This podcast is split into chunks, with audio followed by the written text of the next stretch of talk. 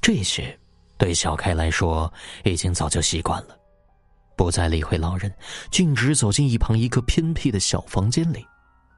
那是祖孙二人的厨房，不过进去一看，你会发现，这里只能算是一个餐厅而已，因为厨房里面没有任何用于烹饪做饭的锅灶、调料和食材，只有一张长条形的小桌子。要是那些鉴宝专家看到这张桌子，一定会瞪大双眼，因为这可是一个价值连城的宝贝呀。不过，现在确实油腻腻的，布满了污垢，上面摆放着一盘盘的鸡鸭鱼肉，还有很多的水果点心。只不过，这些东西，包括那些个鸡鸭鱼肉，都已经凉透了，有的上面还落满了灰尘，看起来有些脏，让人难以下咽。不过，张小开并不管这些，直接拿起冰冷的烧鸡啃了起来。啃了几口之后，又拿起一个水果大吃起来。很快，张小开就吃饱喝足了，回到了自己的卧室当中。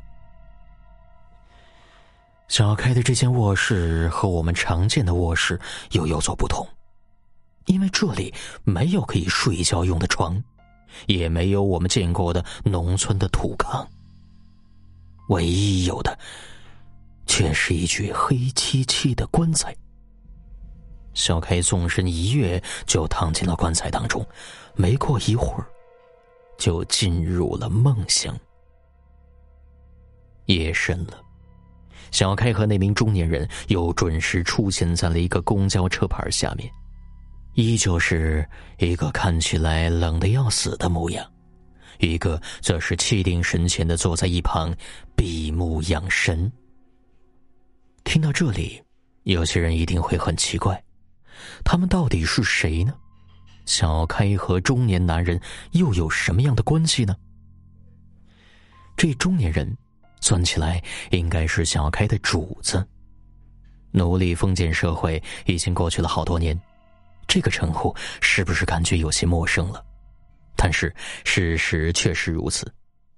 小开他们这种叫做护尸人，古代那些有钱有势的人家，死后也想让自己过得舒舒服服的，所以尚在人世的时候就开始为自己选一块风水宝地。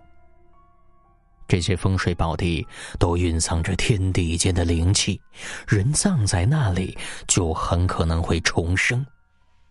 当然了，并不是真正意义上的重生，简单来说，就是这种诈尸一样的重生。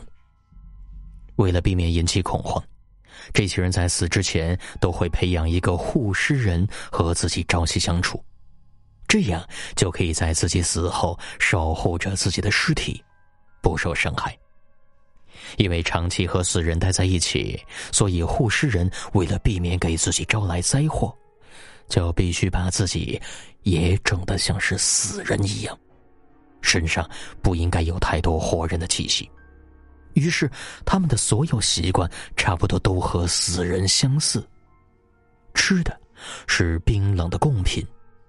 睡的是棺材，长久以往，他们的身体多多少少也会受到一些伤害，所以看起来总是一副病殃殃的样子。